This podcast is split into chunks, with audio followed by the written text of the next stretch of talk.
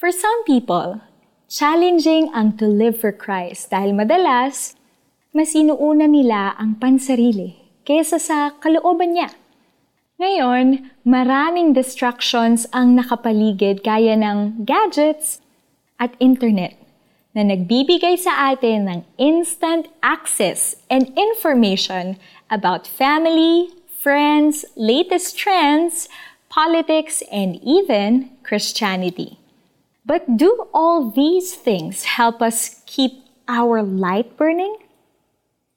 As followers of Jesus, lagi nating tandaan na tayo ang asin at ilaw in this sinful world, ruled by the enemy. Dapat lagi tayong handa na magliwanag. While it is true na nasa katawang lupa pa tayo at nagkakasala kung minsan, we are still called to be holy. Are we tempted to compromise our identity as partakers of the kingdom of God?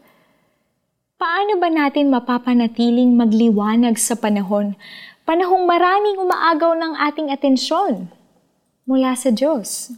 Una, sa pagdilat ng iyong mga mata, bumangon at pumikit muli para manalangin.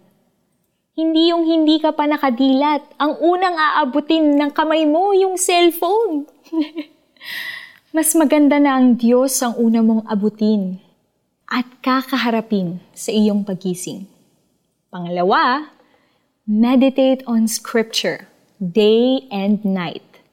Psalm chapter 1 verse 2 at Joshua chapter 1 verse 8 tell us that we should do this para magawa natin ang nakasulat dito at magiging matagumpay tayo.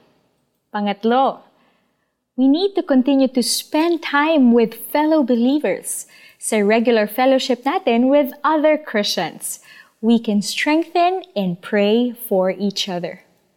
When you prepare for each day this way, patuloy kang makakapamuhay sa mundo na nagliliwanag. Hindi dahil sa mga ginagawa mo, kundi dahil ang Holy Spirit ay mananahan sa iyo. Before you know it, mapapansin mo na lang na you are able to overcome your struggles in life and shine as light. Tara po't manalangin. Panginoon, salamat po sa araw na binigay ninyo na we are able, Father, to be reminded of our purpose here in earth to be the salt and light. Lord, alam po namin na hindi namin makakaya ito, Panginoon, ng sarili naming kalakasan. Kaya po nanghihingi kami ng tulong, Panginoon, sa inyong Holy Spirit, Father, to keep reminding us and to enable us, Lord, to read your word, to pray, Father, and to continue to have fellowship with the other believers so that we may grow in our relationship with you and to know you more. Father, as we continue our day, may we practice it in our uh, doings, Panginoon, in our work, in our family and loved ones. And this is our prayer in the mighty name of Jesus. And we say, Amen.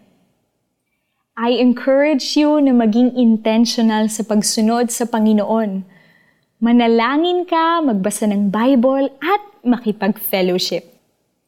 Maging handa kayo lagi at panatilihing maliwanag ang inyong mga ilawan. Luke chapter 12, verse 35.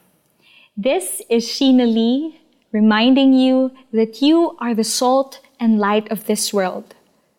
The Lord will use you to share the gospel.